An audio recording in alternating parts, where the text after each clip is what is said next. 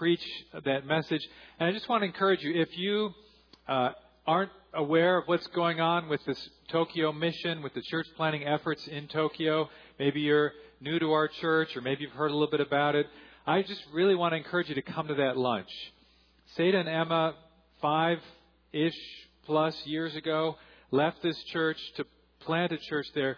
Do you know that the second largest unreached people group in the world is this country we call Japan? There are few Christians anywhere to be found in that country, and they have gone into the heart of Tokyo uh, to bring the good news of Jesus. And I think you'll be encouraged and inspired by what God's doing through them. Uh, so just really want to encourage you to that lunch next week. And also just want to let you know after uh, we are, are, done with uh, the, the Advent series, we finished the year, uh, beginning in January, we're going to have an extended series in the Ten Commandments. The Ten Commandments are sort of a secret weapon for Christians. They're God's blueprint for our lives. And so we're going to be uh, going through those. But this morning, um, we're talking about glory. We're, we're singing about the glory that we find in Jesus Christ. We're posing this question how do we see the glory of God in Jesus?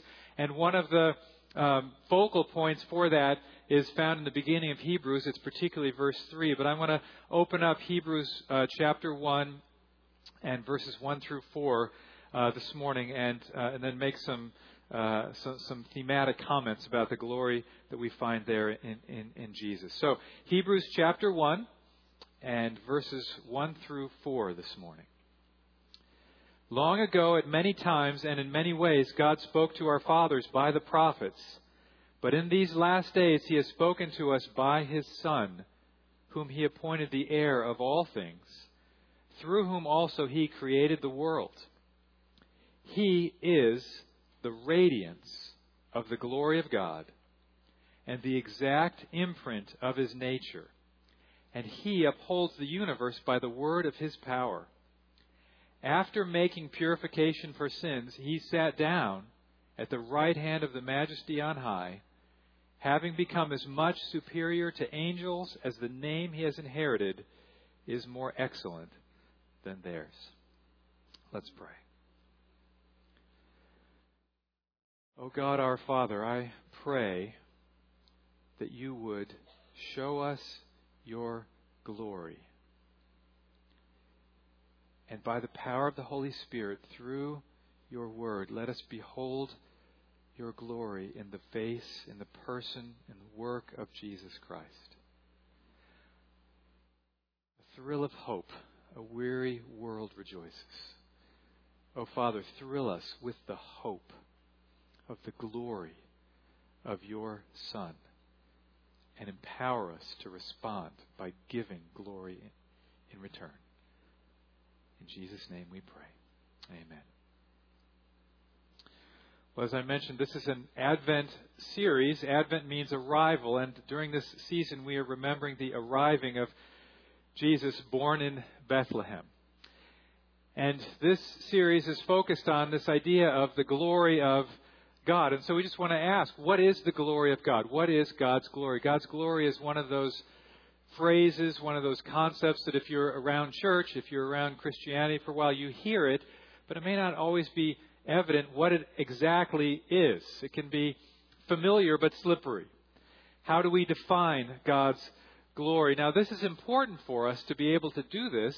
This matters for us because the glory of God is an organizing principle for followers of Jesus. It's the foundation for how people live in His kingdom. We live in a world that offers a variety of sort of organizing principles for life. Last week I mentioned this idea of you do you. People in your 20s, the, the quote I read from last week, the, the urging was you need to do you and, and focus on you during that time.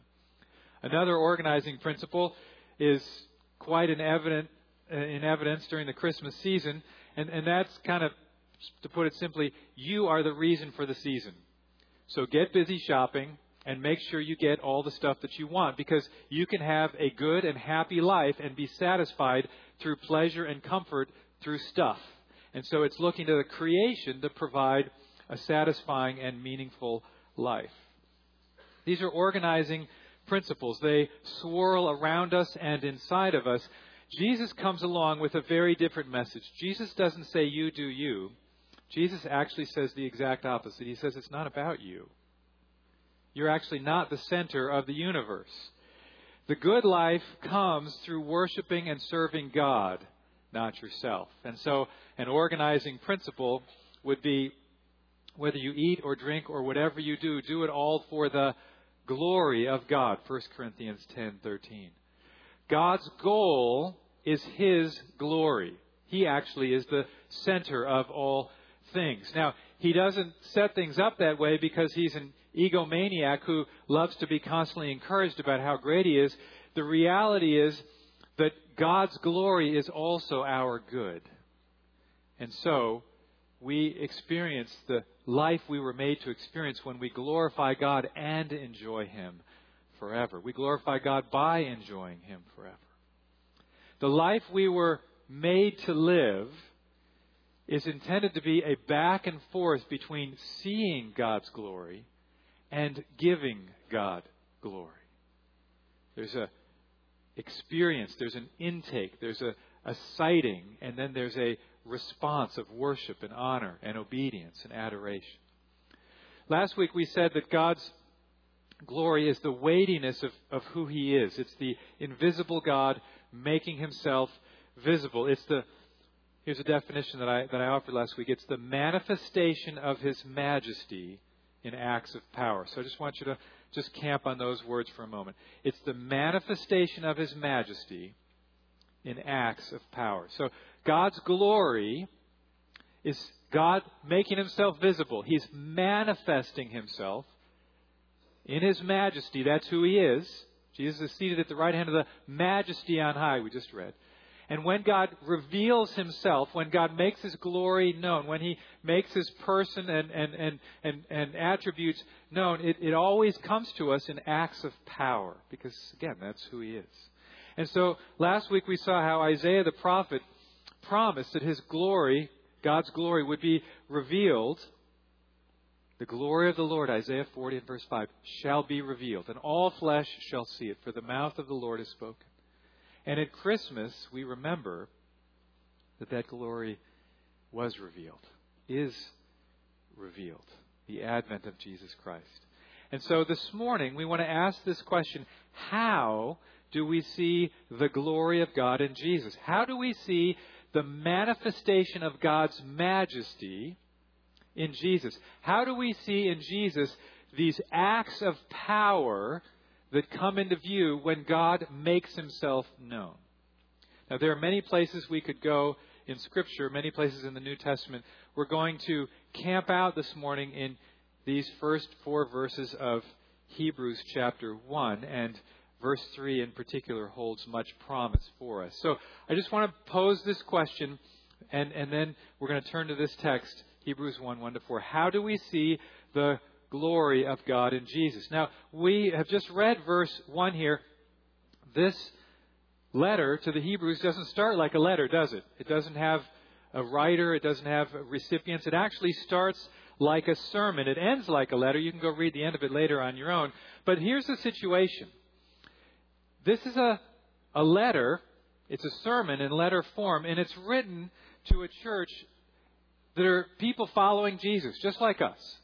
And they're people that have set out, they've gotten excited, they've heard the gospel, they've signed up to follow Jesus, they've become disciples, they, they, they're seeking to know and love and obey Jesus and encourage others to, to do the same. But somewhere along the line, they got tired.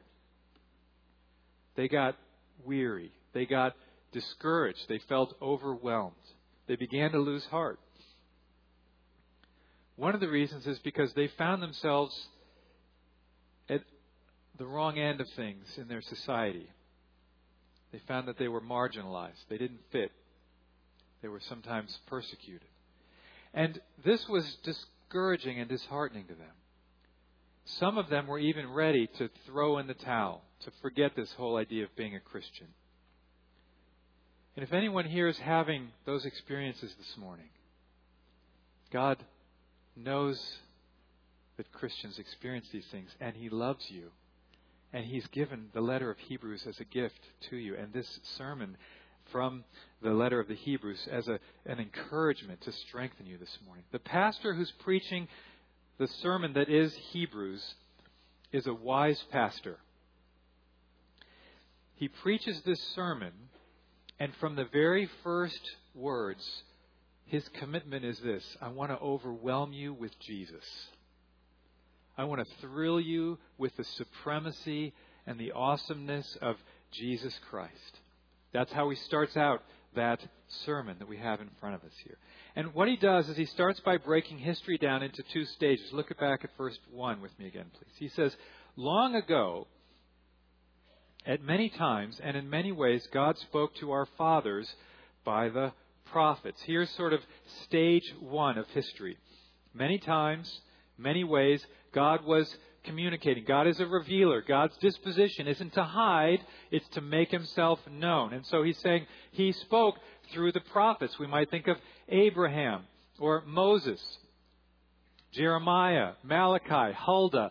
God spoke in many times through these prophets and also in many ways. Sometimes they had dreams or visions. God spoke through giving the law, the Ten Commandments, to Moses on Mount Sinai. God spoke through giving signs, like telling Jeremiah at one point to go buy a piece of land to encourage people that there would be a time when they'd be coming back from the exile and buying land and selling again. But the message through it all, through these prophets, was that God is a covenant making, covenant keeping God. And so, so people of God, if you'll trust His promises and obey His commands, you'll experience His blessings, but they kept failing. They kept falling short. They kept falling into idolatry and into unbelief. And so, through the prophets, God speaks this word of promise that a new covenant will be made, a new kind of relationship with Him will be possible, and that's going to come about through the appearing of a Messiah. And so Isaiah says, and the glory of the Lord will be revealed, as we saw last week. And that revelation of the glory of God turns history's page. It turns the page of God's calendar, and that's exactly what we see happening in this writing. Look at verse 2. So, long ago, many times God spoke to our fathers, but in these last days, verse 2, He has spoken to us by His Son. And then we get this sort of this resume of the person and work of Jesus Christ, the Son of God. He's appointed the heir of all things, through whom he created the world. He's the radiance of the glory of God. He's the exact imprint of his nature. He upholds the universe by the word of his power. He made purification for sins, sat down at the right hand of the majesty on high, and is superior to the angels. The appearing of the Son of God, the manifestation of the glory of God in the person of Jesus Christ is so significant that the pages of God's calendar turn, and now we live in the last days. Sometimes people wonder, are these the last days? Yes, these are the last days. The last days are the, the period of time that we live in, in between Jesus' first arrival and his second arrival.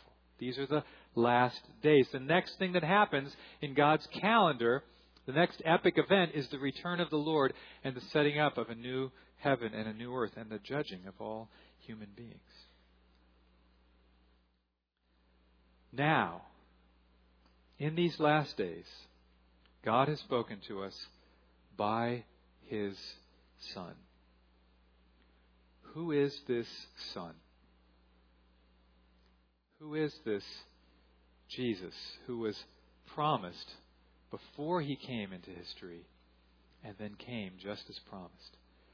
Well, we find seven or eight spectacular things about Him here, and I just want to roll through these with you. Uh, I hope just, just this meditation on the person and work of Jesus will bring joy to your souls as you ponder our great Lord and Savior. It says first, He's the heir of all things. You know how it works with an heir, right? Somebody has an inheritance, they write a will, and the heir is the person, or the, the heirs are the people who stand to inherit something. And so, an heir is going to inherit a house, or some money, or a business, or whatever it might be. In this case, the inheritance is a little different because there's no death that will result in the inheritance. But I want you to focus on what Jesus will inherit. Do you see that? All things. You know what that means? That means Jesus is going to inherit the United States and Brazil and the Mediterranean Sea and Pluto and the Milky Way and everything. He will personally be in charge of the whole universe. He's the heir of all things. That's the future that we have to look forward to. Second, He's the agent of creation. Through Him, all things were, through Him, He created, God created the world. That means through Jesus, everything that exists was made. Just ponder that for a moment. We have astronauts that have been to the moon. There's talk of going to Mars. We have people that are eager to explore space. Jesus made space. He created it. He doesn't need to explore it. It was made by Him and through Him. He is, in verse 3, the radiance of the glory of God. And here's a big connection point with our series. What's, what does radiance mean? Well, a radiance is a shining forth. The sun shines forth. Rays from the sun are the radiance of the sun. You ever been at a bonfire or a campfire and there's this radiant heat that comes from the fire, right? You know how that works? Somebody walks in front of you and all of a sudden it gets cold because you're cut off from that radiance. Jesus is the radiance of the glory of God. Now we're going to come back to this, but think about what's being said here. Jesus is the glory of God. We'll circle back in a few minutes. The next statement is, is really a parallel statement. He's also the exact imprint of God's nature. Have you ever wondered what God is like? You ever have an experience in life and you think, how, what's, how could God do this? How is, what is God up to here? You ever struggle with something in your life or in the world or in the Bible and you wonder, how, how could, how could God do that. What is God really like? Jesus Christ is the exact imprint of God's nature. In other words, if you want to know what God is like, look at Jesus, because that is exactly what God is like. He's also the upholder of the universe. He upholds the universe by the word of his power. Back in Genesis 1, we're told that the universe was created by words. And now the, the Son is upholding them by His word of power. Just, just think for a moment. What's the greatest thing you've ever done? What's the greatest thing you've ever seen done? The most heroic thing, maybe on a battlefield, or the greatest invention, or the greatest act of intervention or the kindest thing or the most powerful thing. Think of all the great things that have been done in history. Pile them all together as high as they can go. And then compare them to someone who keeps the universe going and keeps that breath you just took happening and that heart inside you beating. And he does it by a word. That's pretty great, isn't it? That's who Jesus is. He's the one who upholds the universe by the word of his power. He's also the one who makes purification for sins.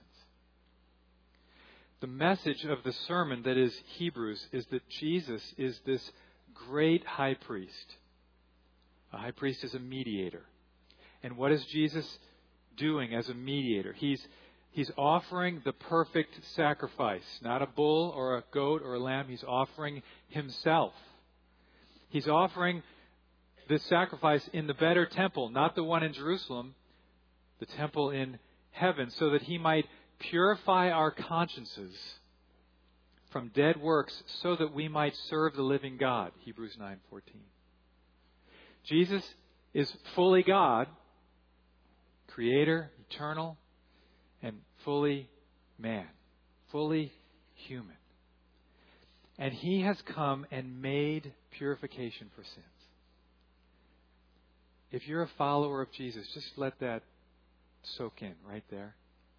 Wonder how many of us are held back in our relationship with God because we feel ashamed of who we really are before Him. I'm affected by that. I wonder how often do we avoid letting ourselves really be known by others because we feel dirty, guilty, corrupted. We're afraid to really let anyone know how bad we really are. And so we avoid knowing and being known. But, brothers and sisters in Christ, hear this. Jesus has made purification for sins. It's finished. Your sins are cast as far as east is from west. You have confidence to draw near to God Himself, who knows everything about you, through the blood of Jesus Christ. And now we can have confidence to know and be known by others through the purifying work of His Son. And having made purification for His sins, He sat down at the right hand of the majesty on high. The glory of God is the manifestation of His majesty. It's the majestic God making Himself known. The Son of God is seated there. Now think about that for a moment. He's a high priest. Priests don't sit down on the job. There were no chairs in the temple. Because to be a priest was to be busy. To be a priest was to have great job security. Because your job was to keep atoning for people's sins, including yours, and there was an endless supply of opportunity to make that kind of atonement. And so it's stunning when we are told here that having made purification for sins, he sat down. You know what that means? It's done. It's paid for. It's satisfactorily accomplished. Atonement has been completed by Jesus Christ. God has accepted it, and now the Son is busy no longer making atonement for sins, but interceding at the right hand of the Father for all who come to God through him. And he is finally superior to angels. And we'll see if you read the rest of the sermon, the rest of Hebrews, you'll see he's also superior to all the great heroes of the faith, to Moses and David. Jesus is better. Jesus is better than them all. Oh, weary Christians, hear this good news. God's climactic word to you. Do you know what God's word is to the church and God's word is to the world? It's not a word, it's a person. His ultimate, climactic, final word is Jesus, the Son of God. It's as though the Father would be saying once more, This is my beloved Son. This one. Not Moses, not Abraham, not Huldah, not Jeremiah. This one. This is my beloved Son. Listen to him. There's no one like him.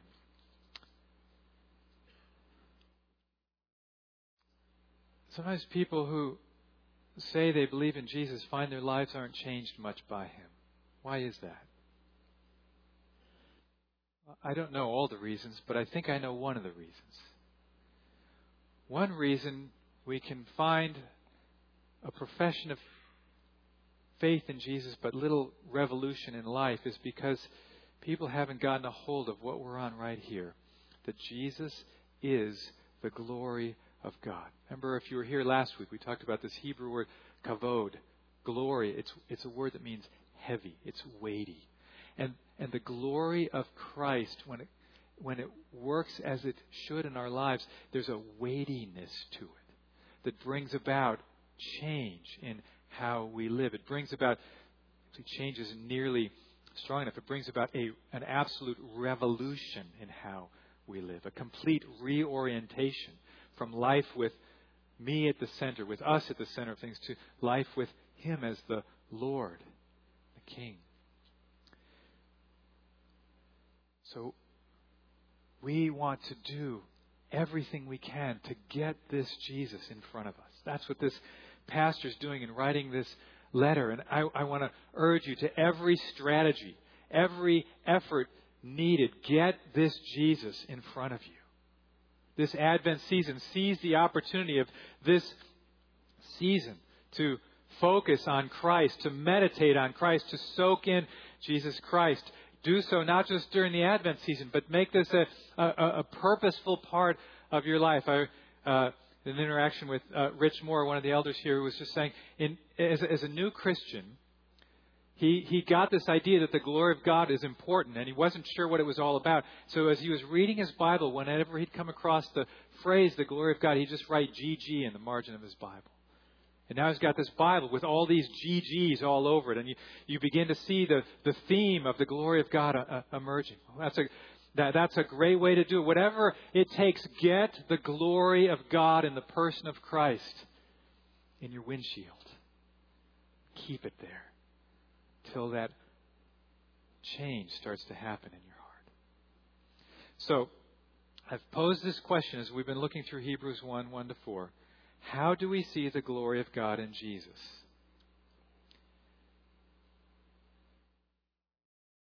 Jesus doesn't just tell us about the glory of God. Jesus doesn't just promise the glory of God. Jesus doesn't just have some glorious qualities. Jesus is the glory of God. You just got the sermon. That's it, right there. Jesus is the glory of God. How do we see the glory of God in Jesus? It doesn't just show up in a moment, it doesn't just leak out in a little place here or there. He is the manifestation of the majesty of God in the ultimate act of power. Let me unpack that a little bit for us as we think about this theme of glory. We want to learn how to read our Bibles in different ways. And so sometimes we drop down deeply, as we've just been doing in Hebrews 1, and sometimes we read more horizontally, and we find these great themes that emerge as, as we look more widely in Scripture. And so, this theme of the glory of God is one of the weighty themes of Scripture, and Jesus is this radiance of the glory of God put on display for us in human form. The incarnation, as Seda will preach to us next week, is, is an incredible display of an act of power by a majestic God that the eternal, infinite, creating God would somehow get bundled up, conceived by the Holy Spirit, and be born of a virgin in a human body as an infant. If, if God's glory is the manifestation of His majesty in acts of power, then Jesus is the ultimate manifestation of that majesty. Right? And He is the ultimate expression of that extraordinary act of power. Now, ponder with me for a moment how it is that we actually know this is true. How do we know this? The Son of God is eternal, right? There, before there was a world and a universe, there was this Trinitarian being, our great God, Father, Son, and Holy Spirit.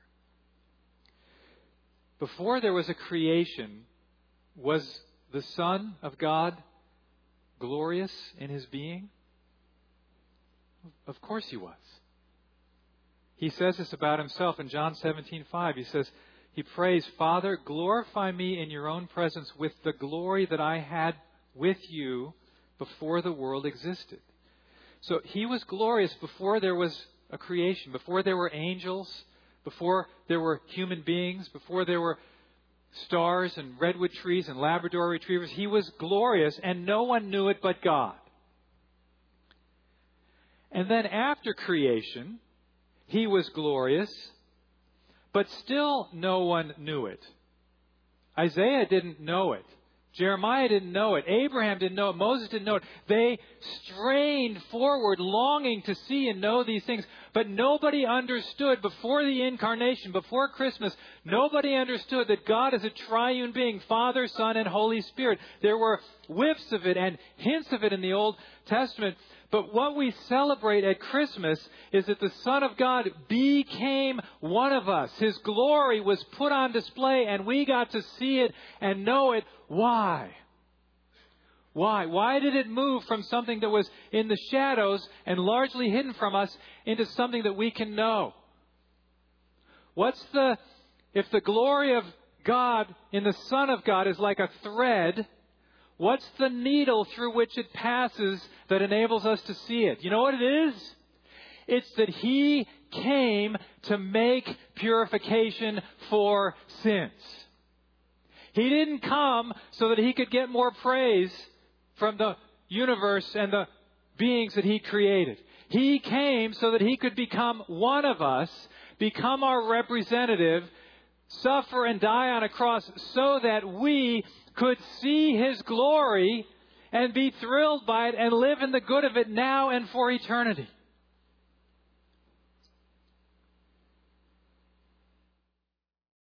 Jesus is the glory of God. And we get to see it in His person because of His commitment to come and make purification for sins. So if you read the Gospels and you look at Jesus, what do you see? Well, you see this glory, don't you? Now it's veiled. Mild he lays his glory by, we sing. But it's there, isn't it? Do you see manifestations of God's majesty and acts of power when you look at Jesus and read the Gospels? Do you see that? Of course you do, right? You see it in his teaching. People, wow, nobody teaches like he's got authority. Nobody teaches like that. And look how he puts down these people who are trying to trap him, and they can never get him. Do you, do you see it in his miracles? He can stop a storm with a word. Hey, who's that sound like? Hmm, word, storm, obeys. He can feed thousands with a few fish, a couple loaves of bread. He can raise the dead. He can set demon possessed people free. Free indeed.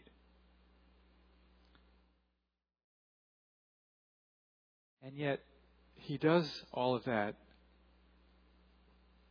in order to come to the ultimate reason for his appearing. Listen to Hebrews, the next page in your Bible, chapter 2 and verse 10. It was fitting that he, for whom and by whom all things exist, in bringing many sons to glory, should make the founder of their salvation perfect through suffering. If Jesus is the manifestation of the majesty of God, revealed in acts of power, how is it that he suffered? What does that tell us about God? And suffer he did, didn't he? You see that in the Gospels too. He's rejected by his family. He's rejected by his hometown. He's rejected by the leaders of his people. He's betrayed by one friend. He's abandoned by other friends. At, at the climactic moment, a crowd of his people traded him in for a known criminal so that the known criminal could be set free and Jesus could be crucified on false charges. That's suffering. How do we see the glory of God in Jesus? He came to make purification for sins. Can you see the manifestation of His majesty when He willingly took on a body, divinity, adding humanity to Himself, in order to be crucified so as to make a once for all offering for sin? Hebrews 10:10. Listen to this. By God's will, we have been sanctified made holy. That's a positional status. We have been sanctified through the offering of the body of Jesus Christ once for all. Can you see his glory in that? Can you see the manifestation of God's majesty in an act of power when Jesus suffers and willingly takes his body to die as a substitute on the cross? Can you see the manifestation of his majesty when he rises from the dead? Can you see the act of power when he ascends to heaven, seated at the right hand of the majesty on high? And are you prepared? Are you ready for the manifestation of God's majesty in an act of power when Jesus returns, not to deal with sin and not veiled in glory as a baby, but as the triumphant king come to save those who are eagerly waiting for him. Jesus is the glory of God. Church, let us do everything we must do to get him in view. Thou, my best thought. He is our best thought. Let us give ourselves to singing and reading and meditating and conversing and praying so that the glory of this Jesus is weighty in our thinking and in our souls. We will do our best every Sunday morning to dazzle you with Jesus. Not going to have the best lighting in town, don't have the coolest building in town. Sometimes the microphone packed things don't work right. The preachers do their best with the limited gifts that they have, right? But I, the elders of this church promise you, we promise you, we will do everything in our power every single Sunday to do one thing well, and that is to dazzle you with the glory of Jesus Christ. If you want to know what this church is about, that's what we're about. We're about Him. It's not about us. We are about Him. We have seen His glory and we want to give Him glory and we want to keep seeing more of His glory so that we can give Him more glory. He made purification for sins. He's made it possible for us to have shame free relationships with God and others. Trying to live in the good of those things. Trying to get the glory of Christ in front of us. And let me just give you one further suggestion for application. How do we respond to this? This verse has been so meaningful to me. I struggle with doubts. I'm a pastor. I've been a Christian for 40 plus years. I love the Lord. I believe I'm justified. I look forward to heaven. I do my best to glorify Him. But I have doubts. Things go on inside me. And this verse, verse 3, that Jesus is the radiance of the glory of God and the exact imprint of His nature, this is a life preserver for me. It's a lifeline for me. I want to encourage you, wherever you have doubts, bring the light of the glory of Christ into the darkness of your doubts. How do you do that? Well, what are your doubts? Some of us have places in the Old Testament that we read and say, well, how? Judges, Joshua, like how how could God do that? How could this happen? Sometimes people wonder, is the Old Testament God different from the New Testament God? Some people struggle thinking about the realities of hell and final judgment and how can people that I love end up on the wrong side of God's judgment, tormented in hell and under God's judgment. Some people experience tragedies in life and in the world and wonder, where is God? What is God really like? What is God up to? And when I have those kinds of struggles, here is my home base. Jesus Christ is the radiance of the glory of God and the exact imprint of His nature. Do you want to know what God is like? He's exactly like Jesus. So let's put it in the form of a question. Can you entrust your future, the future of the world, the future of your loved ones, the future of the universe, can you entrust it to Jesus? Oh, yes, I can. Oh, yes, I can. I want to be with that guy. And I want that guy in charge. And if he's in charge, it's going to be good because I know what He's like. I know how wise He is. I know how right He is. I know how true He is. I know how faithful He is. I know how loving He is. I know how good He is. I know how gracious He is. I know how merciful He is. Actually, I don't know those things. I only know those things in part because He's far more of those things than I can ever imagine. But if He's in charge, if He's the heir of all things, and if God is exactly what He is, then that's good by me. I can rest in that and delight in that and encourage others to come into the good of that, as I'm trying to do with you here this morning. So bring the light of the glory of Jesus Christ into the darkness of your doubts. How do we see the glory of God in Jesus? Jesus is the glory of God in person. So, glory seeing results in glory giving. The worship team come up. Let's give glory to our great King and Savior Jesus.